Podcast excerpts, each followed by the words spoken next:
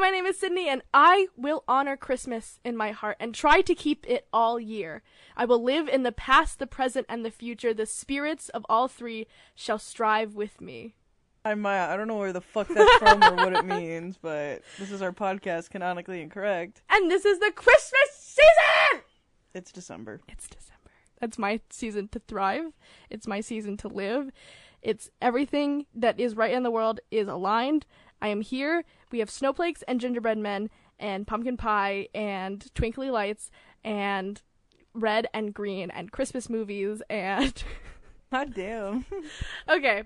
Um yes, hi. It's the Christmas season and I am excited for Christmas stuff. So that's what we're expecting today. Hello. Hi. It is Sydney's episode. I am just here to abide by the rules Hell yeah.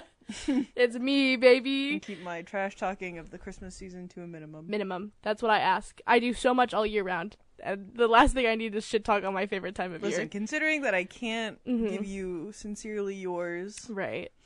and break your little heart this Christmas season. Although you didn't break my little heart last year, you just gave me the nutcracker. It was like right before you broke my little heart. yeah. it was right before you decided to smash my little heart to pieces. But yeah, so we have these last two episodes, and then we have our final Q and A, which we have been poor to promote, awful yeah, to promote. I- yeah. Whoops. So we have until I don't know two weeks, a little under two weeks when this comes out, to record our final Q and A of the season episode. So if you would like to ask us any questions, whether it be about fandom, fan fiction, the podcast, whatever you want, Yeah. um, email us canonicallyincorrectpod at gmail.com or DM us.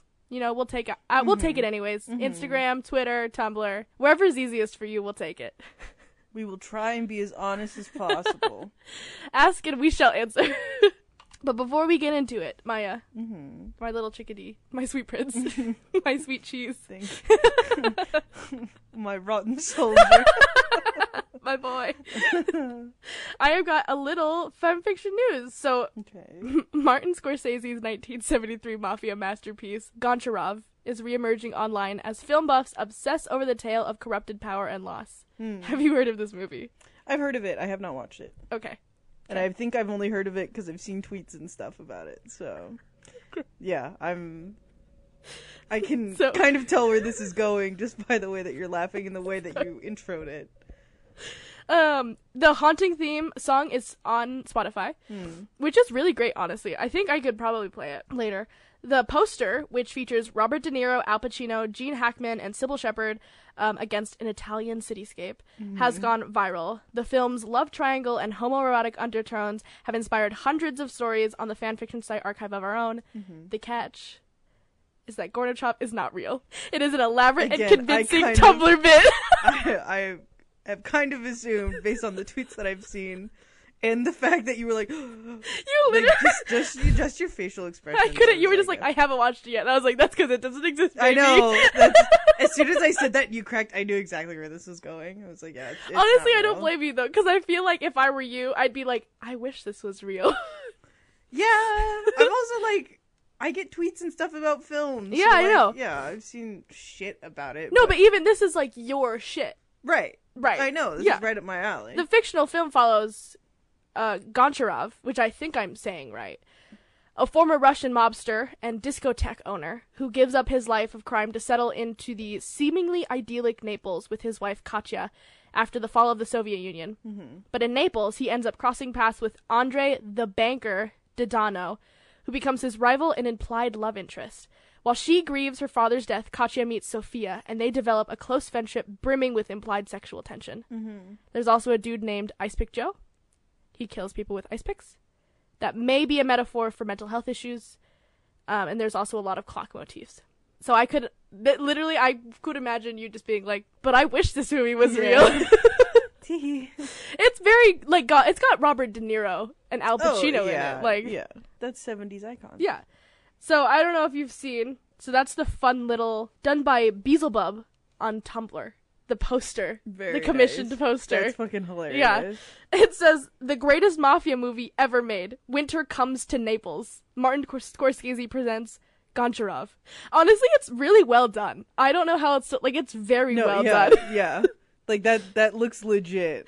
Also, in the caption under, it says Goncharov 1973 directed Martin Scorsese, the greatest mafia movie in parentheses and of never made.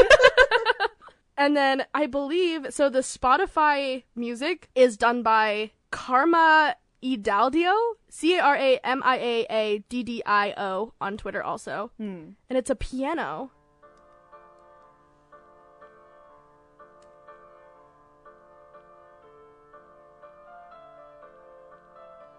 There's sheet music. You could play this if you wanted yourself. Very cool. And then they put it on Spotify. It's also on Apple Music and YouTube. So, honestly, I don't know, like, I I'm trying to remember like what other internet bits have gone this far. I I've lived through Mhm. that like I Um, I remember in Sherlock, uh, they created a whole character. I remember that. Yeah, and that was a bit that went on for that, a that really long on for a time. really long yeah, time. yeah. God, I can't think of like But I can't think of like any other like Tumblr bits that like went yeah. on. Like I remember like the oh what color your shoelaces thing. Well, yeah. yeah, shit. I can't remember any other hmm like bits. Right. That are Literally, like, the only one that I can think of is that Sherlock Holmes one, right. where they like other people. They they fully wrote that character They like, into fics into and like it was a had whole other people convinced that this person was in the show. like convinced other people that this man was in the show. So the movie title um, Goncharov can be traced back to a years old Tumblr post where a user published a photo of a pair of knockoff boots, but instead of a brand name, the tag on the boots read "The greatest mafia movie ever made." Martin Scorsese presents Goncharov. Domenico Pro Procaccia Pro, Pro Procazzi, I don't know, production, a film by Matteo J J W H J 715 about the Naples Mafia. So the user appears to have since deleted their blog, but in 2000, uh, 2020, another Tumblr user reblogged it with a screenshot of a comment that read, "This idiot hasn't seen Goncharov. I want a shirt like that. this idiot hasn't seen Goncharov." I think it'd be funny. So the fake film inexplicably started to pick up traction during the weekend of November 19th. The New York Times reports that Goncharov was the top trending topic on Tumblr by Monday evening, followed by Martin Scorsese. In the week since, it's made its way to Twitter and TikTok where the tag Goncharov has over 7 million views. Oh, Fuck and I love when things like fandom wise or Tumblr wise overtakes things like the World Cup was going on in Qatar. It's just like it's just like the Dobby reveal During the presidential yeah, election. Yeah, there was also wasn't there something going on during like the January 6th insurrection too? I think there was, but I can't. I can't Was remember. it? I feel like there something also was happening during the time of like the supernatural finale when like he was saying I love you. It was like also the time of like some crazy think- political I, thing. I think so. I, the past couple of years have just been like, Girlie, the- that was last year. I know. I know. Trust me. Everything's been a blur since Mhm. Harambe got shot. that happened when I was like 14. I know. Oh my god. You're fucking dying. I didn't expect you to bring up Harambe. Why wouldn't I? I haven't heard that name since the war, since the accident. So, the thoroughly detailed lore surrounding Goncharov has been a collaborative effort by Tumblr users, many of who, many of whom have been keeping track of developments in an extensive Google Doc. And I actually will be linking the Google Doc so that you can read all Oh, about wow. it, add whatever you want. Users discuss p- potential plot points and other details in a Discord server that has tens of thousands of members. Across every corner of Tumblr, people are playing along. Sometimes this means posting about fake scenes, the way they would post about a real movie or shows they're excited about. Other posts are long meta analysis of scenes that never happened and characters that never existed. There are also screenshots, aesthetic mood boards, fan art of the characters, memes about the movie, and Letterboxd reviews. People composed the movie's score, someone edited Riverdale scenes so that the characters referenced the movie, and Eva Linda Lynda Carter, Wonder Woman herself, started playing along. So the best way I said that you can enjoy Goncharov is to make a Tumblr account, follow some blogs, access the Google Doc, and just let the internet do its thing. Dude, I'm fully expecting someone to like, Make the movie. yeah. At this I've point, seen some pretty great like animations already. Oh fuck yeah. Yeah. Um, Yeah, I can't think of any other like internet bits. internet bits. I mean, I'm sure there's plenty Oh, of them within like niche communities, Yeah. but like not like this. You're right. To the fact that people were like, To The fact that I knew, like, I had heard it, yeah, the name before, and been like, yeah, I don't think I've seen it though. right. And you're like a mafia movie, Martin Scorsese. Well, th- that's the thing. It's like I'm a I'm a music Right. major. I'm a film major. No, there were people literally being like, so this was actually Martin Scorsese's like first movie, but it never got picked up, and it just didn't get like the marketing that it need. Like fully people committing to the bit, like committing. That's fucking hilarious. I think literally even Tumblr itself like made a tweet that's just like it's sad that so many people haven't seen Goncharov. I you did see that tweet. Yeah. That's why I was like, hmm. They're like Tumblr. Don't trust Tumblr. Tumblr is playing you. Don't feel too worried about keeping track of the lore. The best way to use Tumblr or any social media platform for that matter is to not let things too seriously. Sit back, relax, and enjoy the greatest mafia movie that was never made. yeah, that's, love- That's good. I love. Um, and then my second piece is really just a conversation between you and me, Maya, because I'm Oh. intrigued. And um, the newest Avatar movie, The Way of the Water, Okay. is on the horizon. Yeah. 15 years after the first movie. How do, how are you are the movie buff? Yes. How do you feel about? I I like. Right, it's still James Cameron. It's still James Cameron. Yes. Yeah, I like his stuff. Okay. I genuinely do. Right. He's he gave us Aliens. he gave us Titanic. He gave us Titanic. He gave it like even the first Avatar Yeah. is a good movie. Mm-hmm. It it like there's a reason it Sure. did as well as Sure. it did. Not just I don't attribute that to being like it's the it was the first IMAX 3D. No one gives a shit about that. Yeah. IMAX hurts everyone's eyes. Right. Doesn't matter if you wear Right. glasses or not. It fucking makes you nauseous. Yeah. I think it's interesting. Mm-hmm. Do I think a second one was necessary? No, Okay. not at all. The, the 15 story years after the first movie. the story left off where it left off, and I'm perfectly happy with Mm-hmm. Right. Mm-hmm. that. For some reason, some studio executive was like, "We need, we need James Cameron." we back." need James Cameron. And I is it necessary? No. Mm-hmm. A- am I probably gonna watch it at some point in time? Yeah. I'm. I'm not gonna pay to go see it. Yeah. I don't feel the need to because it's probably gonna. It's gonna Uh-huh. be good quality. I know it's gonna be Right. good quality. Is the story probably gonna be interesting? Yeah. The first Avatar movie was interesting. Sure. I just don't have like a strong desire to like go Mm-hmm. Right. see it in Right. theaters. I'm not gonna shit on it. James Cameron has big, big, big, big, big, big, big, big, big goals for this movie. Yeah, he's not gonna make them, especially after all the shit he said about filmmakers within the past couple of years. No, Um. he's fucking stupid for saying that shit. I'm so sorry. I love James Cameron. Yeah. Fuck that dude. Right. Listen, we talked about in our fun little Patreon episode that we just put it out, our joint one, where we talked about more fandom stories. Right. You can like things while criticizing them. Yeah. So criticize James. Cameron d- definitely needs to like his ego needs to be brought down a little Right. bit, and I think this movie's gonna do it for Yeah. him. So I think in a surprising turn of events, it seems that some people have sort of figured out the success or failure of Avatar by using a sort of unorthodox system, Hmm. and that is fan fiction. Right. So the literacy popularity of fan fiction, I think, can tell a lot about the significance of a property, you know? And so that's why some people have used it to gather data for the possible box office drop for the newest Avatar installment. So I don't if you have heard earlier this week, James Cameron's he came forward saying that he needed to reach two billion dollars to make up for the cost of the movie. uh, they did not spend that He much did- money on that. that. Um, How much money did they spend on the first one? I don't know. But they made okay, so the first movie made 2.8 billion dollars in total. So I don't I don't know how much they the movie I mean, cost. I, yeah, th- that's the thing is like, how much did it cost? Fi- fucking fifteen years ago, Right. You got to take in inflation and everything, Yeah. you know. So but he did say that he needed to reach 2 billion dollars to compensate That's fucking for the production cost of the movie. That's fucking ridiculous. I have seen both takes. I have seen my beloved Jenny Nicholson say easy. She loves Avatar, but I've seen other people who say I can't wait to watch this movie fail. I don't think it's gonna quote unquote fail. I don't think it's gonna make its money back, but I don't think it's gonna fail. Right. You you're not to be you're the ones that decided to spend fucking two billion dollars Yeah. on this movie. Yeah. And he was also the one saying like, "Oh, it took 15 years because we were waiting for the technology to catch up for this movie." Uh bullshit, but okay. I'm just saying, I'm telling you what he said. no, that's that's exactly what Todd Howard said about Skyrim six. Interesting. Fucking five years ago. Did I say Skyrim 6? I meant Elder Scrolls 6. Okay, Elder Scrolls. yeah, I was like, sorry. yeah. So I don't know anything about you know the technology movies, but he did say it took 15 years because he was waiting for the technology. Well, fucking shit. They had up. they had that fucking ten years ago.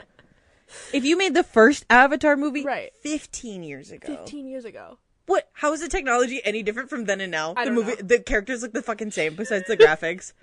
Maybe 4K. I literally okay. I if I'm gonna be frank and honest and pure with you, Uh-huh. I don't give a fuck about this movie. Me neither. I didn't give a fuck about the first movie. Me neither. I couldn't have cared. I don't care now. yeah. like I maybe like some people care. I don't. I do not care about this movie. I'm not paying to see this movie. I'm not theaters. paying to see this movie. It's not happening. You cannot convince me to care about this movie. And the thing is, when I was talking to my mom about it, because my mom and my dad went to go see the first movie. When it Listen, my out. dad took me to go see the first movie when it came out. I remember it was three hours long, Right. and I was like 7 Mm-hmm. How do you think I felt? right watching My eyes were hurting watching the blue people. time. just absolutely just above you, large Christ. in scale. Yeah. And I was like, first of all, you can't expect there was not enough hype and love around the movie for you to because there's been plenty plenty of properties. Like how long did it take for a second Incredibles movie to come out? But people still loved the first movie so much. right. Like there have been properties that have taken so long in between, but because the first the first part of that was so beloved, people would wait for that second part. Do you know what I mean? Yeah. Avatar doesn't have that. Avatar doesn't have that. No, that's the thing. Is like, did you ever watch Jacksfilms? Yeah. Uh. Yes. Just like a little bit. Yes. He did this bit for like God, not that long, but it it was like name another character Yes. from the Avatar series. Beside, like, and some people would be like Jake, and he was like, okay, that's Another an easy one. one. Another one. Yeah. Name at least three. Okay, and you fucking tell you? can't. I've done that to my mom, but for give name me um a female character from Supernatural. Lilith, Another one. Whatever the fucking the mom from Zack and Cody. Yeah, I can't remember their name. like that's what I mean. Like Yeah. you don't care.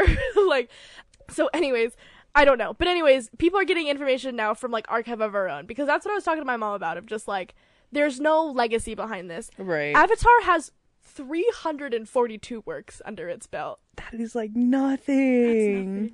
for a movie that was like as as like seemingly big as it was. Yeah. to only have to have less than 500 works on AO3 as of today. It it seems compared to other franchises, it is evident that the series has not managed to create a legacy as others have. Mm-hmm.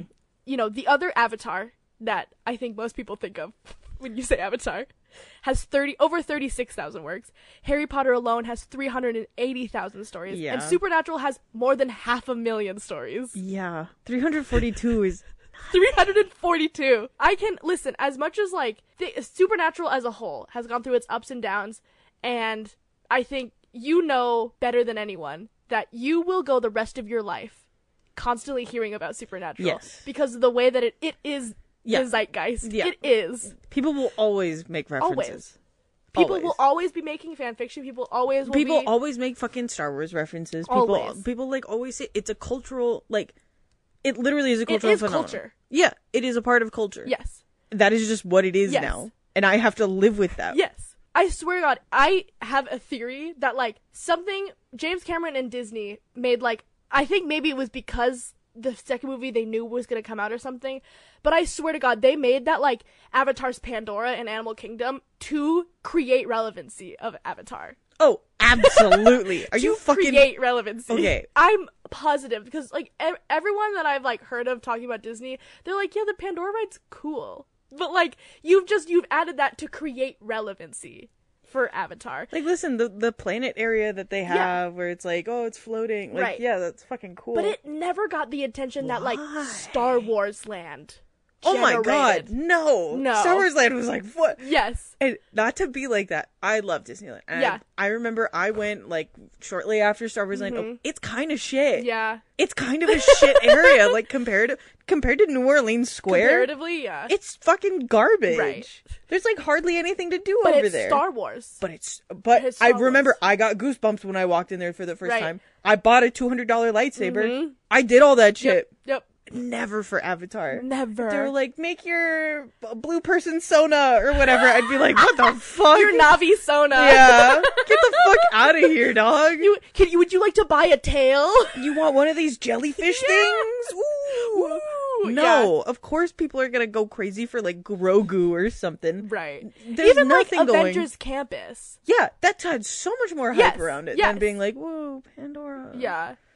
What the fuck? So surprisingly enough, Maya, Martin Cor- Scorsese's legendary mafia filth Goncharov has twice the amount of fan fiction, sitting at 609 stories. Yeah. a movie that doesn't fucking exist. that's that's how you know. uh huh. This is how you know. So, it is practically impossible to predict a movie's success, but with 342 stories written today, I could, I just, listen, not even the Na'vi hair sex scene could grab fanfiction writers.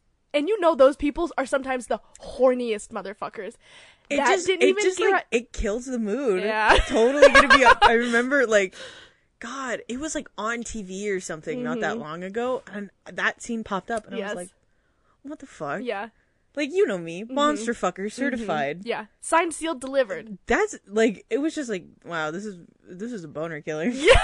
Like goddamn. Could you imagine writing a sex scene so bad I it turns you off? I would off? rather listen to Seabat and have sex than watch that and try and get horny. You know You what know I'm saying? Also fucks me up. It's three hours long. It's- I know I brought that up earlier. Sorry, I totally I spaced. I was not listening to you. For what reason, For James what reason? Cameron? You can't tell me. You can't look me in my little eyes. Is the next one going to be three hours? Do they have? Six hours. It keeps just doubling the amount. You're telling me that you have so much of a story to tell that you have to have a movie as long as a You Lord of the. Rings You couldn't cut out the two minute long like hair sex scene. was that really necessary? Yeah, the length of That it. was plot relevant. If you give me a three-hour long, we movie, knew that they were fucking just by how they were looking at each other. We did not need to see it. undressing with the eyes. if you give me a three-hour long movie, it has to have the same cultural relevancy as Lord of the Rings, or it doesn't make sense. Exactly. People will sit down. You sit down every single year. Yes. To watch nine hours of a of a movie franchise. Yeah. Eleven Eleven. with all the extended Uh-huh. cuts. Yeah. It has to be. And that's because, again, Lord of the Rings is culture. People will always make Yes. references to it. Yep. Always. Uh-huh. TikTok. There are still Lord of the Ring memes that get super popular. What the fuck? Avatar. I've never once. I only know Jake Sully. That's it. I know Gamora's in it. Yeah, I don't know what the fuck her character's I name don't is. know. Yeah. It comes out December 16th, so I'm excited to see whether it Dude, at the box considering. Stranger, what is it? That did that animated movie? Stranger Worlds. Yeah, that just flopped. See, but that the promotion for that was dog shit. Right. They're promoting this movie up the ass. Really? Yes. I have not seen any promotional material. Maybe I've just seen it on my commercials. That's fair. And then you see like when you go to movies, they have like the trailer. Right. Yeah. I haven't been to the movies in so long. Yeah. Honestly, I think more than anything, it, they might be like, you know what? Maybe the two billion dollars is a lie, and it's just to drum up press for people to go see the movie. God, uh, who fucking knows? James Cameron has said some wild shit before. I don't know. And he, you know, He is what he is. All right, Maya. So today I have let you off the hook in terms of Hallmark. I've let you go. You had to sit last year through my extensive, sugary sweet Hallmark Christmas movie story, and I appreciate you for it. But I'm letting you off the hook this year because this year I have decided to tell a story, another one of my favorite classic Christmas novels with characters from a show that I've never fucking watched before. okay, all right. so today's fandom is Merlin. oh, okay. Have you watched Merlin? I have seen bits and pieces of episodes. I've never actually watched the show. Don't really know the characters or like what's happening. I don't either. It was one of the shows that was always recommended to me, and I just uh-huh. never got around to watching. Okay, I never got around to it because I heard it was canceled, and I wasn't gonna do it to myself. right. I wasn't gonna sit That through a that show. was a see. I had friends that were watching it as it still aired, and like, Yeah. "You should watch it," and then I got canceled, Yeah. and then the same thing where I was Right. like, I was like, I don't wanna. I don't wanna be watching a show and then just being like, that was the last episode. That was it, you know. Nothing after that. "Gone forever, Forever. I I imagine that it was a good show because I remember it being in in like the zeitgeist in like the groups with like Super Wholock. So it would be like four images on Tumblr and it'd be like Supernatural, Sherlock, Doctor Who, and then Merlin. And it was just like, okay, awesome. But again, I was watching all those shows because they were like continually coming out, but it was like Merlin's been canceled. And I was like, not doing that to myself. not doing it. Um, so I mean, I know the basic premise of like Arthur and the Round Table Oh yeah, uh, you know and i did do a little bit of research because this story like takes pieces and i was like i don't know who these people are i'm doing my best is what i'm trying to say it takes place in the course of like two days. So, um, but this one is called a Yule Carol. Wow. Okay. Can you? I'm not gonna give you the other franchise. I want you to try to piece it together. Okay. I think you will when I get into it. Right. I ha- literally have no guesses right now. So this this fic I'm talking about today is a Yule Carol by Patterfly. It was started. Well, it was written, um, in December 29th, 2018. So they published all four chapters in one day. Nice. Four chapters, 17,000 words. It is a teen and up rating. Um, fandoms are Merlin, the TV show, and another unsaid one. Okay, so my question to you Yes. then is I I'm ab- about to get the answer. Is it Merlin characters set in a different So it's Merlin characters set in the Merlin world, but the overall Oh. is a is a motif of a classic Christmas novel that we know. Okay. Classic Christmas story. So it goes in line with a classic Christmas story in I'm not well versed in classic Christmas stories. That's fine. That's fine. You might not get it. If you don't get it by a part that I come, I'll just tell you. Okay. It has 11,419 hits, 809 kudos, 51 comments, and 134 bookmarks. And some of the tags are canon, time travel, after season 4, Arthur is king, Gwen is not a queen, angst with a happy ending, non graphic violence, mentions of attempted rape slash non con, hurt comfort, first kiss, and happy ending. Very cool. Some notes I want to put in here. So the story is a little bit different than the original, in which like they the character wakes up every night instead of having it be all in one night. I left those pieces out because it was already getting too long. and mm-hmm. so I I, was I think I know. what is it? That's the thing is I can't remember the name of the Christmas. It's about the old man who fucking Scrooge or whatever. A Christmas Carol! Yeah, I figured. Yeah, Yes. because you were like the opening was like past, present, whatever. Yeah, I yeah, like, yeah, yeah. Fuck. I just want those old man pajamas. Yeah, the little nightgown. the Yeah, little hat. the hat. He's walking around with his little Yeah, candle. that's me. That's me for real. Yes, so it's a Christmas Carol. I love a Christmas Carol. It's one of my favorite. I just watched a Muppets Christmas Carol like the Ah, other day. nice. It's great. I I watch any version of a Christmas Carol.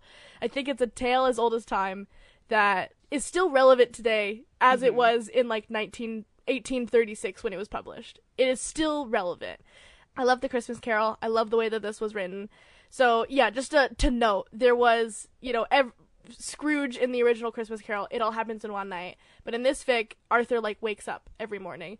I cut those out for time for you to go read something. I needed to make cuts. I'm really sorry about that. I think that's the only thing. I just wanted to make that clear that it's just like this is all not happening one night. Okay. Um, so yeah. Period of Yule is Arthur's favorite time of year. He loves the festive atmosphere and the merry feast. Dozens of townspeople come together to celebrate this time of winter solstice. But Merlin, his best friend and servant of Arthur, absolutely hates Yule. Me and you. and why is that? Arthur asks, raising his eyebrow. Because you always make me do twice as much work than a normal servant. Not only do I have to serve you like usual, but I also have to run around and help others with preparations. Don't be ridiculous, Merlin. You love Yule. yeah, there is nothing more fun than running after you like a slave or standing behind you pouring you wine when everyone else is having a great time. You are melodramatic. So this is how today, and since I don't really know about their relationship outside this fanfiction, every day goes for them. I, I don't know. I'm doing my best. King Arthur being merry and bright for the festivities, while Arthur Arthur has to do the, all the grunt work behind him. Arthur gives Merlin another task to do and sends him on his way. He's not sure what happens, but one moment he's smiling at Merlin's angry face, and the next Arthur is pushed from behind and falls himself falling down the stairs. And Merlin, at the bottom, watches him. Time slows down. Air blows in his face and dissolves his clothes. He looks down. He never really noticed before how long and steep those stairs are. Until now, that's it. He knows that even if he'll live past the fall, the injuries will be severe. Then he looks at Merlin, his arms lifted in Arthur's direction and his eyes glowing gold. All of a sudden, Arthur feels himself slowing. Rapid and dangerous fall becomes slow and secure. He lands at the bottom of the stairs without a single bruise. For a moment or two, he just lies there. He doesn't understand what just happened. Then the situation dawns on him. Merlin is deathly pale. Arthur can't take his eyes off of him. He can still almost see the afterglow of magic in them. Arthur feels as if suddenly something shifted the world. as if someone just wrenched a rug from beneath his feet. He stands up. You just used magic, Arthur states. You have magic. Merlin's shaking badly. Arthur's never seen him so terrified. You know what the sentence is for using magic in Camelot. No, Arthur, please, just listen. I don't want to listen to another word from your lying mouth. Arthur looks around and spots the guards before ordering them to take Merlin to the dungeons. Arthur tries to look Merlin in the eyes, but the man does not look up. You are to meet your death in the morning the day after Yule. After that, the guards take him away. When his steps and Merlin's sobs fade away, Arthur finds himself feeling hollow. Overwhelming anger evaporates, leaving only numbness. He stops in front of the door to his chamber, stepping inside. He makes his way to his bed and falls on it. He does not remember falling asleep. So, Yippee! it's a fun thing I learned that magic is outlawed in Camelot. I didn't. I, I know. Yeah. Yeah. this is fucking news to me. I thought everyone knew Merlin was a fucking wizard in a tower. Uh, I mean, like we do because we know the stories, but right. like, I I mean it makes sense. It they, does make they sense. banished like witches and shit, so like why would Mhm. a wizard be acceptable? why would Merlin be the exception? Right. Exactly. But set up, great story. Arthur awakes with a start and sees that his chamber is lit by hundreds of tiny golden lights dancing in the air. Arthur jumps from the bed, grabbing Excalibur, and for a moment nothing happens before. This will be no use to you here, King Arthur. Arthur is stunned as he looks at Gaius, the court physician, his mentor and friend. His robes look rich as they flow around him as if by wind. His skin glows faintly and his eyes glimmer gold. Gaius, what do you want? I am not the person you know as Gaius, king. I am the ghost of Yule past. Why are you here? I am to ensure that you will not make a decision that you regret, to make you see truth when you see lies, to make you trust yourself and your heart. Is this about Merlin? You don't want me to execute him. The ghost of Yule nods. What makes you think that I will believe a word you say? This is magic. It didn't do me any good in my whole life. And this is the one thing we want you to see that you were wrong about. Magic did you a lot of good. You just didn't see that.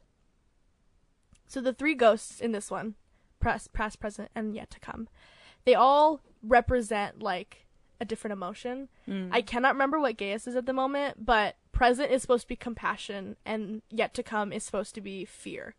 So they all take the forms of people in which he sees that emotion in that he like Ooh, okay. yeah. So I think Gaius is like knowledge or respect or something like that. Mm, mm, mm. So before his eyes, those little lights in Arthur's chambers multiply until the room disappears and the only thing is golden light.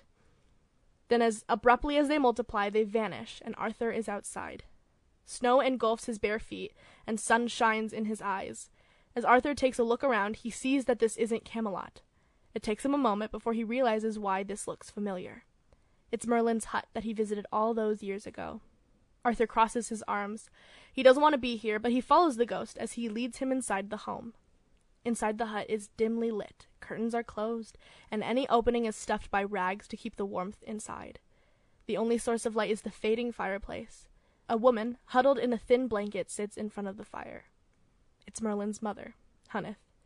She shakes from the cold and glances at the door as if waiting for someone. Then the door opens, and Arthur's breath catches in his throat. Merlin, maybe fifteen or sixteen, definitely younger than when Arthur first met him, closes the door with a bundle of wood in his arms. He's smiling, blushed from the cold. His mother rushes to his side, relief turned to anger when she demands to know where he was. Mother, do not worry. I have wood. You will not be cold any more. He hastens to the fireplace, placing the logs inside and setting them on fire with only the glow of his eyes. Arthur flinches. His mother chastises him, knowing the punishment for magic users. Merlin couldn't worry. You can't just use magic like this. If you will be so careless with your magic, one day someone sees, then I can't let you freeze here. I know you were worried, but I promise I'm careful. I know I can't protect you forever. In different times it would be a wonderful gift, but with King Uther and Cenred, I know you would like for me to be normal. I would like it too. But I'm not, and I can't just not use it. It's a part of me, even if it makes me a freak. Oh, my child, don't call yourself that. You are special. One day you will find purpose for it, I'm sure. I'm just your mother, and I will always worry about you. And once again, the scene is enveloped in golden light, and Merlin and Hunith are gone. Arthur is angry with the ghost, confused as to why he was shown this, and why he was trying to make Arthur feel less hurt, less betrayed than he is. And just to make him even madder, the ghost of Yule Past doesn't have anything more to say to him than riddles. Allow me to ask you then, what have you learned from this? That Merlin lied to me from the start. He had magic before I even met him. And that makes it worse or better? Worse, of course. The ghost of Yule Past nods, his head slowly, before saying, I fear you cannot get rid of me yet. There is still one thing I have to show you. This time, when golden light evaporates, they are still in the castle, standing in the great hall. It is filled with people here as they participate in some sort of feast. Arthur finds himself sitting at the table, and he remembers this as Yule from two winters ago. Merlin stands behind his past self with a pitcher of wine as he always does on feasts. A wave of disgust fills Arthur, so he turns his eyes to himself. He is having a discussion with Lord Filbert about God knows what, but that is not what catches his eye. Lord Hemet, who sits on the other side, asks a question, and his past self turns to answer. It's when he does that Lord Filbert pulls a small vial from his pocket and discreetly pours it into the contents of Arthur's goblet. Arthur goes cold. He does not remember being poisoned that day, but more importantly, no one notices Lord Filbert's actions. No one except Merlin. Just when Lord Filbert thinks he got away with it, and past Arthur lifts his goblet, Merlin falls at him, spilling the goblet on his way down. He apologizes to Arthur, who sends Merlin away, when the lords are visibly angry at him. Arthur follows him, something he couldn't do that night. Merlin eventually stops in front of a door. It's locked. After making sure no one was in the hall, he brings his hand to the handle and mutters strange words until there's a click and Merlin opens the door. Arthur watches in disapproval as Merlin searches drawers, wardrobes, under the bed. He isn't able to find anything before Lord Filbert finds him in his chambers, accusing Merlin of stealing from him. I did not steal anything. Maybe not, but who will believe you? Arthur will. Do you think he'll also believe that you tried to poison him? You don't have any proof. Just like you. Who do you think he'll believe? Lord Filbert, quickly understanding that he has been backed into a corner, does what any man in his position would and pulls out a dagger on the intention of killing Merlin. Yippee! But he doesn't know who he's up against because with a quick flip of the wrist, the weapon is pulled from Lord Filbert's grasp and he's pinned to the wall. You have magic! Merlin steps closer. He looks collected, ruthless. You will not harm Arthur. Why are you protecting him? He's a Pendragon. His father burned my niece at the stake. Her only crime was healing the broken leg of her dog.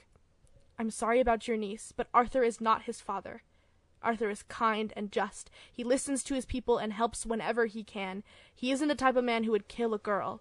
But what about you? Do you really believe that he would not kill you after he learns what you are? Merlin looks down once again. Tension is visible in his back.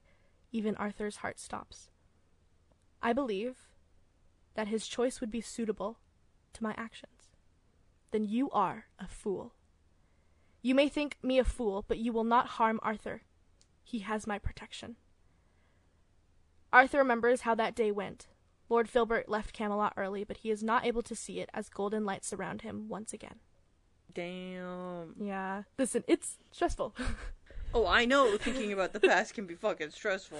Listen, I think it's my worst nightmare for someone to take me into my own past. Like, I fully would Yeah. put a muzzle in my mouth if someone did that to me. I'd be, I'd be like, kill me.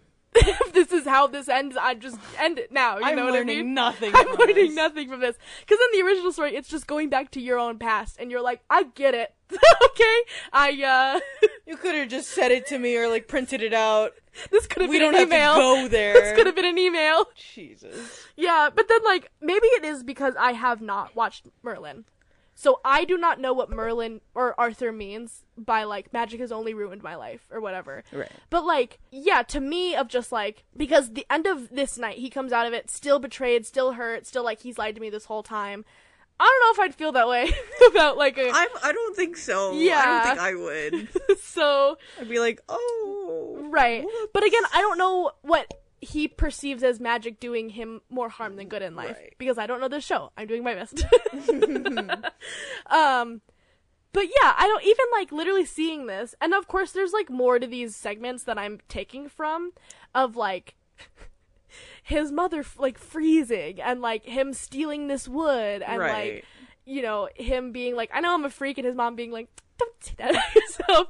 And then like, you know, him saving him it just the fact that like he saved me from dying, straight Mm-hmm. up dying, is like, yeah, I think I think I'm good. I think I'm okay. Listen, okay, so uh, I have been watching What We Do in the Shadows lately. such a good show. And they kind of have the same thing for when Guillermo like kills all those vampires at the end of season two, and they're like, he could kill us, and they're like, we have his protection of just that thing of just like, yeah, he literally he's doing what's best for you. yeah. He literally doesn't want to hurt you. right, right, and you could be afraid, but like, why? Oh, they locked him in that fucking He cage. did lock him in the cage. they also um, locked Merlin in the cage, so it's mm. just what you do to wild animals, I guess. I guess. When Arthur opens his eyes, he sees a familiar young woman, Guinevere. Welcome, Arthur. Nice to meet you. I am the ghost of Yule Present. Golden light showers Arthur before they appear outside the dungeon's cell, and curled in the corner, shivering, sits Merlin. After a moment, the door swings open, and Gaius lets himself in, carrying a blanket for Merlin. It is not the end, Merlin. You didn't see his face. He hates me. He wants me dead. This is not how Arthur imagined Merlin would be in the dungeons. He knows his friend. He thought that he would be angry or terrified. It's honestly shocking for him to be sad. I'll talk to him. I'll tell him what you did to him, how many times you saved his life using magic. He has to listen to me. No, you can't tell him that you knew about my magic. It's treason. I couldn't bear it if you were to share my fate. Promise me, Gaius, you don't tell him. Arthur didn't expect this at all. Despite what the ghost of Yule Past showed him, he didn't believe that Merlin had done all of those things for him. How many times had Merlin used magic to save his life? Then, after another mo- moment, Gaius finally leaves, and the ghost of Yule Present takes Arthur back to his chambers. What did you think of that? I I don't know. He didn't. I thought, is is it over? Not at all. she takes Arthur back to Merlin's cell. He's sitting in the same corner. On the floor beside the bars lies a platter of food, untouched. This time the footsteps are quicker and heavier. Gawain barrels into the dungeon, a plan of escape for Merlin on his lips. Now hear me out. I can't just let him execute you. It's not right. You were with him through thick and thin, and now he just throws you away? I cannot escape, Gawain. Of course you can. I can help you. Today at Yule's Fest, everyone will be distracted. I can somehow steal the key, or you don't understand, Gawain. I am grateful for your offer, but I will not escape. Why not? Maybe I deserve it. I lied to him from the start. I had hidden from him the important truths.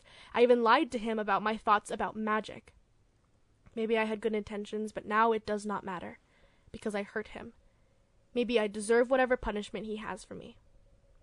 I believe that his choice would be suitable to my actions. Those words are finally so clear to Arthur. All of the anger and hurt and whatever other emotion he thought he should have clears away, leaving only his most loyal friend before him. Someone who would rather die from his hand than to escape with life at the loss of his trust. How did he deserve such loyalty? Gawain fights Merlin to change his mind, to let him do something, anything to save Merlin, but he refuses until Gawain leaves him be once again. The golden light disperses the scene until all that's left is Arthur's chambers. I suppose I should thank you, Arthur says. I really needed to see this. You did your job. You can go now. I am afraid I can't. There is still something you must see. Then the ghost shakes her head, and the next thing he knows, he's standing on a balcony, with a clear view of the courtyard and a block in the middle. His blood runs cold. Drums start playing. Arthur's eyes are pulled to the only location that matters until he finds Merlin flanked by two guards. His hands are cuffed. Arthur's stomach knots. He cannot be here. Please take me from here. I cannot. I'm sorry. When Merlin finally reaches the center of the courtyard, the drums stop playing and he's forced onto his knees by a guard. Then a voice, cold and harsh and nothing like what Arthur ever expected his own voice to sound like, rings out. You have been found guilty of treason and of using magic. According to the laws of Camelot, you will be executed by beheading. Do you have any last words? Merlin lifts his head to the other Arthur. He is smiling sadly, and it feels as if Arthur is the, is the one about to be beheaded. I forgive you. What happens next is like one of those nightmares when you can't run fast enough. The whole world moves faster than normal, and Arthur just knows that no matter what, he will be too late. but that doesn't stop him from running to Merlin. Merlin lays his head on the wooden block. A raised axe shines in the morning sun. Arthur is half aware that someone somewhere shouts something, but that does not matter any more when the blade of the weapon comes down with a dull thud. Arthur is sure the sound will haunt him for the rest of his life. He does not notice when the golden lights take him back once more. Gotta live with the consequences of your own actions. You gotta. Wait, bitch, you're the king. You thought you wouldn't have to be there? You're the one that gave the sentencing. I think his thought would be like it would have been easier if he still feel filled with anger and rage. Ah. Like it is just easier if you were filled with rage of seeing like fuck that motherfucker. right. you know, have you been Yeah. like so angry at someone that you're like I'd see them dead in a heartbeat Oh, right now. dude, you're talking to me. Yeah. With the week that I've had? yeah. I'd see them dead now in a heartbeat, 100%. But like now that like there is compassion there and there is like, "Oh wow, I fucked up. It's me. Hi, I'm the problem. It's me." Mm-hmm. you know? Of just like, yeah, fucked up scene. You know what I mean? Tee-hee. Tee-hee. Tee-hee. Just a little just a little fuck Just up. a, just a little mental illness. just a little, you know, PTSD for you to take with you in your life. She said, "Mm-mm. You got to look through everything. You want this to be your present? I'll show you your present right now, baby. Right now." Get it. When Arthur opens his eyes to see that the ghost of Yule Present has vanished, and in her place is a man Arthur never thought and never wanted to see again Uther, the former king of Camelot, and his father. Remember, this is the one that's supposed to represent fear. Very cool. Why do you people take the form of people I know? Can't you just show yourselves? Our real forms do not belong in the mortal world. So, then who are you? I am the ghost of Yule yet to come. But it's unnecessary. I'm not going to execute Merlin. Surely there is nothing in the future that you can show me to make the prospect of his demise any more unwanted. As far as I'm concerned, nothing has changed. Excuse me? You wallow in self pity. You are cowardly, avoiding problems instead of facing them. It is because of this attitude that you didn't even want to hear any explanation before you passed your judgment. It is why you would rather see your friend dead than face the fact that you were wrong and to blame. Now let me show you where this attitude could take you. And before Arthur can even get a word in, he's encapsulated in light. When it disappears, he's in his room. There are a few differences, though. Sunlight streams through the curtains into a neatly cleaned chamber, cleaner than they ever were under Merlin's service. And in a bed, Arthur lays. He doesn't look much older, maybe two or three years. There's a new wrinkle between his brows and a couple of days' stubble, but that's all. After a moment, the door opens, and Arthur doesn't recognize the person who sets food on the table and opens the curtain. The servant makes himself useful as Arthur watches himself go to the table. That Arthur takes the plate and throws it to the floor. The plate shatters and the food litters the floor. The servant flinches, clearly terrified of King Arthur. In fact, he's terrified the entire time he dresses Arthur. Our Arthur stares with bewilderment. Is this really him? There were times where he was rude to servants while in a bad temper, but he was never that bad. He follows his future self through his daily tasks. Arthur can't help but notice everyone who he passes lower their eyes, stop chattering. In fact, no one speaks to him. And they were all grim expressions when he passes. See, this is where I get fucked up. I think specifically, I know I was bad in the past, Mm. but I never got to watch me be bad. Like, me be an awful person. Okay. So, like, that realization of, like, because I know I was a piece of shit in high school. I acknowledge that. I was awful in high school. I was mm. just, like, a bad person. But I never got to watch me be a bad person to other people. Right. That would fuck me up indefinitely. I think that would fuck anyone up, just in general, as long as they have the emotional yeah, intelligence. I was going to say, I was like, if they've changed as a person. Right. Right. If they're still the same, they're like, I don't know. Yeah, they they still justify themselves. Yeah. So the idea of like seeing yourself act in a certain way, you're like, whoa. um, hey buddy, what happened? What's going on? Mm-hmm. Why are we acting like this? It only gets worse when Arthur takes a seat at the round table. Sire, you haven't made any preparations for Yule's Fest, sir. We are also not going to celebrate it this year. We are not going to celebrate Yule ever again. But the tradition of celebrating Yule is centuries old. Surely you are not serious. Silence! Damn. As long as I am the king, there will be no more celebration of Yule. This is my final word. This is like when they, they banned dancing in Footloose. This is exactly like when they banned. This is you're so true, Queen. also, Guess what? when they banned singing in The Little Mermaid 3, Never watched it, but they banned music because music killed his wife. Oh my god. What's that Trolls one? Dancing killed my grandma. no singing. Singing because killed- singing killed killed my my grandma. grandma. Thank Yeah. you, Justin Timberlake, Thank for you. that. yeah, this is like when they banned dancing oh in Oh my Footloose. God. Arthur tunes them out as they continue their meeting. No matter how hard it is for him to imagine this version of him, it is. He remembers feeling angry and betrayed. And this would be his future if the ghost didn't appear in his chambers, because he would follow through with the execution and become this cold hearted man. He would have killed Merlin. And then this part is rough, because Earth- Arthur is whisked away um, to the throne room to meet a woman who had killed a man who was attacking her, you know. Okay. And she killed him using magic. Ah. So our Arthur is relieved for a moment, knowing that he would never turn this scared and beaten woman away. Instead, he sentences her to death for using magic. Thanks. You cannot do this. This isn't right. She used magic, Sir Gawain. There is only one sentence for it in the Camelot law. As if you, a king, cannot bend or change those laws. I cannot, Sir Gawain. As a king of Camelot, I have to be an example for the rest of the citizens. Yeah, and you're doing great work with it. I beg your pardon. As if you don't know, you have become a cruel and selfish ruler. I am just stricter for the good of the kingdom. You completely abandoned your moral code. You believed everyone is equal, and now you're the most important. I am the most important. I'm the king. You are not merely the king. You are arrogant and self centered. You used to be respected for your compassion and wisdom. Now your people are scared of you. I was weak. I was making poor decisions and trusting the wrong people. I will never be so blind ever again. Comes back to Merlin. Don't you say his name. But it's true. You think that he betrayed you, but you are wrong. He was never against you. You know why I'm still here, securing your ass? Because before he died, he made me swear to protect you. You were hurt that he didn't tell you about his magic. I get it. But you know why he did not? Because you could fucking kill him. And guess what? You did. Arthur grabs Gawain's collar and forcibly pushes him against the wall. His head bounces against it. Arthur unsheathes his sword and points its blade at the knight's throat. Say another word, and you will join the witch tomorrow at stake. Do you understand?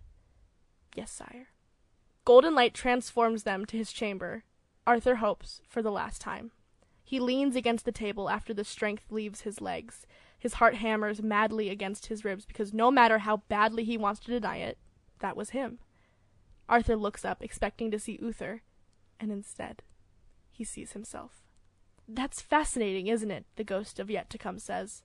I'd never heard of the shape changing during vision. Now it looks like the person you are most afraid of is yourself. The realization hits him so hard it drags him to the chair. Yes, he is afraid. Afraid of being someone he does not want to be, of disappointing people he cares about Gaius, Gwen, Gwen. There's a lot of G's. Merlin. Didn't you want to make your father proud? Don't you think this is what he wanted? Yes, I wanted him to be proud of me, but not against everything I believe in. I didn't always agree with him, and I don't want to be the same king as him. I'm not my father. I am my own person and my own king. So let's go, Arthur Pendragon. Be a king this land. His last name is Pendragon. Pendragon. Just that's like where. Yeah, that's where um Berkeley gets her username from. Mm-mm. Merlin, not Howl. Everyone enough. thinks it's Howl's moving dragon though. Um, yeah, because that's a sleigh. That is the ultimate Pendragon. Yeah, that is. The I think we ultimate- all can agree. That is the ultimate Pendragon. Yeah. Yeah, but this one is also a Pendragon. Yes, yes, yes. Arthur's bleary eyes open. This time there are no golden lights and there are no ghosts. He sits up and groans. The curtains are open and a platter of food lies on the table. He stands and moves close to it. He avoids the food but takes the goblet of water beside it and swallows it at once. After he takes a couple breaths to center himself, he realizes that he's late. Already panicking, he composes himself, realizing that they cannot start without the king. Despite this, he dresses himself with a bundle of nerves in his stomach. He makes his way to the balcony, the same balcony he watches himself put Merlin to death at. But he is not that Arthur. He will not allow that to be his present. And he definitely won't allow that to become his future. The drums start. Arthur watches as guards lead Merlin towards the center of the courtyard where his fate awaits. He bows his head. Everything that is happening before has already happened, but this time it's real. There is no waking up from a dream after today. Drums stop playing. They push Merlin onto his knees, and Arthur winces. I have an announcement to make, he says, loud and clear. Help this man stand up and take off his cuffs. The guard is shocked, confused, surprised, but he complies to the king's wishes and removes the cuff from Merlin's wrists. The crowds around them chatter and gossip, but that doesn't make Arthur waver. This man is a sorcerer, and he was going to die today, because magic is outlawed in Camelot. Through the years there were many like him. Many have died here, in the same spot he stands, but not all. Some still are alive, hiding. They see what awaits them if they are not careful, what awaits those who are not lucky. It can be a woman who protects herself, a girl who heals the broken, or a man who rescues his friend. So they stay hidden. Some are scared and lonely. Some are angry and vengeful. Regardless, they have all had enough. We all want to make the world better, even the king of Camelot. Everyone deserves to be free if they do not mean harm. Those people, those sorcerers and sorceresses, deserve the same freedoms. This is why, as of today, I, the King of Camelot, am repealing the ban of magic. It's a Christmas miracle. oh my god. Boy, what day is it today? It's Christmas, sir. I am not late then. Merry Christmas, everyone. Wow. Every person falls silent. Who knows what emotions their face holds shock, anger, relief, but none of them matter. Arthur looks at Merlin, whose own face carries the confusion of a man who isn't sure if this is reality or a dream. Arthur doesn't waste another moment before leaving the balcony and heading to his chambers, sure that Merlin would meet him there. It is empty when he arrives. He waits far too long before someone slowly opens the door. Arthur straightens as Merlin enters. He freezes when their eyes meet. They're quiet for a while. It's here, when Merlin is close, that Arthur sees that his skin is paler than usual. His cheekbones are sharper, he has dark circles under his eyes, and his lips are cracked. And he, refers, and he refuses to look at Arthur, as if he expects him to throw him back in the dungeons again. I thought you hated me. I'm sorry, Merlin. I would never hate you. Not truly. I was just so hurt and angry. I know it's not an excuse. If it wasn't, I I almost killed you. It's okay. No, you don't understand. I would have killed you. I know it, and I would have become a horrible, horrible man. If it wasn't for the ghosts, you would be dead right now. The ghosts? Another tale for another day. More importantly, you forgive me? Of course I forgive you. The sound of knocking on the door makes them jump. Sire, your presence is asked in the council chamber. Thank you, Leon. I will be there shortly. Arthur looks at Merlin cautiously. Seems like I have a lot of work on my hands. Would you help me? Always. And that is the Yule Carol by Patterfly. Thank you for clarifying. great. Yippee. So great. Honestly, it's a baller motif. Charles Dickinson got it right. Oh, Charles Dickinson always. Yeah. He always got it right. But like that one specifically, yeah. damn. He really slayed. He really honestly did. He was serving cunt. Honestly, the fact that like the Christmas Carol, I think it was written in 19, 1834, so it's almost like we're 10 years away from 200 years after this has been written. Still relevant? Yeah, man. Have we not changed as people? no. No. No. I love how they adapted it. I love the way that it was written. Mm-hmm. Love. I honestly just yeah, you can make anything. I love watching all of the Christmas Carols adaptation. I love like the original one, even the scary one with Jim Carrey. I enjoy. I love Jim Carrey. yeah, but that one's horrifying. Yeah, no, that's fair. that one's fucking the ghost of like the future. No, I, I'm fully aware. Yeah. That one's terrifying. Mhm. That one's like, so I'll walk myself into the grave, actually, and leave me here. I don't want to see you ever again. Again, just put the muzzle in my mouth already. Jesus Christ. Do it. I just please for the love of God. My favorite one is A Muppet's Christmas Carol. Well, That's fair. that one's top notch. Mm, God, what, which Muppet movie were my parents? The one with Billy Bones. Billy Bones. Yeah, it's literally just this one, this one dude at the very. I think it's, I think it's the one where they're pirates. Okay. Treasure, Yeah. something. Treasure Island. Yeah. And there's this one Muppet at the beginning of the movie. He's like blind and he walks into the Uh-huh. bar and he's like, "Where's Billy Bones?" and it's like a thing we say in my household. Nice. Like we've just said it for years because this one fucking literally for like less than one minute Uh-huh. he's in this entire movie. Where's Billy Bones? and we're all just like Billy Bones. Where is he? My favorite one of all time of the Muppets one is the Wizard of Oz one. For the singular line of when the Scarecrow, like Gonzo, I think, walks up to the Tin Man and he Mm. goes like, "What are these?" And he goes, "My nipples." he like starts twisting Yeah. He's like, "What are these?" And he's like, "My nipples." Oh my god! And he, he's just like, yeah, I will say I do have Man or Muppet. I have all of the words and all like I know both harmonies Period. to that song. period. Like if someone else sings the other part, Mm-hmm. Right. I will sing the other part Right. with them. Yeah. Like that's just who I am. Yeah, that's fair. That's a core personality trait for me. it's um Jack Black. Am I a Muppet or am I a man? That's about it right now. those are yeah, those are core personality traits. You know, like in Inside Out, where they have like core. yeah. One ball is just Jack Black. one, one ball is Nacho Libre. and the other is Yeah. Am I a Muppet or am I a man? Yeah. That's like the song, you know, in that movie too, where it's like it's like a song that gets stuck in your head and it just plays all the time. It is just "Am I a Muppet or Am I a Man?" Yeah. but only one part of it because you're waiting for your second half. But yeah, I just watched the Muppets Christmas Carol, and honestly, the way that they like infuse like humor into it in the original tale, they have Bob Marley, obviously, who like comes in and it's like, "You will be visited by three ghosts tonight, and I am your business partner, and I did bad things, and I mm-hmm. stole from the poor, and so now I'm in shackles, and you will be here too if you don't."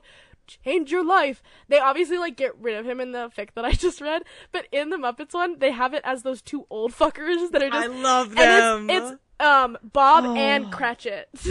Oh, I fucking love them. So they're just both there. So funny. and they're just sitting there and like, yeah, we stole from the poor. Do you remember that one time we They're burned like the orphanage down? dude. insurance They're like my favorite Muppet ever. They're so, fucking good. funny. and I'm like, damn, this is Because that's best. exactly what old white men do. Yeah, they're like, remember the time that we burned the orphanage down for insurance, and then we left them all on the street during Christmas? It's so funny. If that ain't me, that's another core personality. those two fucking, Yeah. those two old Muppets that Yeah. just sit there and like, shut the fuck up! Yeah. Get off the stage. Get off the stage! It's so they're so funny. That one is the best. If you have Disney Plus, watch it. Fuck yeah. but yeah, I adore A Christmas Carol. I was like thinking about it because I was like, damn, I'm not gonna put Maya through another Hallmark one. That's wrong of me, personally. I still Um, would have sat through it. I know you would have, but I was just like, also, I don't think every single year I should be doing a Hallmark Christmas movie one. So I was like, what are other ones there? And so I just looked up, like, that's why the fandom was like Merlin and the Christmas Carol, because I just looked up, like, Christmas Carol Hmm. ones. And they're just, and I was like, this is perfect. Give this to me. Give it to me right now. Nice. Thank you. I don't know anything about Merlin, but I'll do my best. Fuck yeah. that's what I'm doing. You, but I know everything about the Christmas Carol, so here I am. Tee. Tee. yeah, it was just it was very it was very creative, I will say, in the ways that they like mm-hmm. made it different by like having it be through Merlin's point of view and like um not having like him become the bad person because like yeah, it's not going to help Arthur to go back to his own past and like see him, he's just to be like, yeah, sure. Or even just like seeing watching him be beheaded because that changes a person. Watching your best friend be beheaded in front of you Yeah, that'd change me. yeah, that would that would change me as well. That's just like, yeah, no shit. I was like, literally, even if I did hate him, I don't want to watch that ever again. I like, li- I refuse. I don't want to watch mm-hmm. that happen Yeah. ever again. Straight up, and then just like his daddy at the end being like, "You selfish ass motherfucker," and it's just like, "Okay, yes, sir. Uh, okay, thank you, God, Jesus fucking Christ." I will say though, nothing is scarier than just having the ghost of Christmas yet to come be just completely silent. That's why that fucking Jim Carrey one is terrifying. That man is silent. I know. Entire it's one. so fucking. It's horrifying. Listen, I can't even imagine the shit that all three of them would put me through. I It would ruin I, my Christmas, I, actually. I can't even imagine. it would ruin my Christmas actually. Well, out of the two of us, who's getting put through that? It's fucking me, bitch. I think no, because you're not. We're first of all, neither of us, because we're not bad people. Sometimes I wonder. You're not a bad person. you're not like Scrooge McDuck bad. You know what I mean? I love that you said Scrooge McDuck because that's. Anyways, yeah, You just, you know, you know what I mean. though? yeah, no, I know. You're like the your thing is, Scrooge McDuck is not a bad. No, I know. I just did the Disney I know. I know, I know, I know. But like your actions are not like killing a disabled Tiny Tim. Do you know what I mean? Right. Yikes. but yeah, that would fuck me up. Like, in, truly, even just like seeing my future at all, I think would fuck me up. Right. Whether it be good or bad, I'm like, I don't need. I, I- don't. You I don't, need to do that. You don't need to do this You don't to need me. to do that. Thank you so much. I don't need this to happen to me right now. I don't need to see my past. no. I surely don't need to see my present. Fuck no. I just lived through that. We're good. Thank you so much. I'm I'm truly okay. I'm truly fine with never. I'm trying to actively forget it actually as we speak. Truly, thank you. And then I don't want to see my future. You can just go fuck off, actually. Mhm. No, thank you. So, Charles Dickens did it. First try. There's nothing left for the girlies out there. There is just a Christmas Carol. I, I like, I realized how much I like loved the Christmas Carol again because I was like, damn, you know what? The Christmas Carol is good. There's a reason why they do this shit every year. Every fucking year. Every dog. fucking year. They're like generosity. And that's what my dad's taught me my whole life. Generosity, especially during the holiday season. Mm. It's just what I've lived with. It's just like generosity as much as you can. And it's just like, yeah, I will not become a gr- crotchety old white man who says bah humbug to Christmas. I, you know, there's still time. No. Thank you for listening to another episode of Canonically Incorrect. You can follow us on Twitter and TikTok and Instagram and Tumblr. You can send us your fan fiction recommendations, or if you're a fan fiction author that would like to be on our show, email us at canonicallyincorrectpod at gmail.com. If you would like to support us, you can donate a one-time donation at ko-fi.com slash canonically incorrect. you can subscribe to our Patreon monthly at patreon.com slash canonically incorrect. Thank you to our Patreons AutumnalRiver and Rillie C for your continued support. Donate to AO3. And we'll see you guys next time. Bye.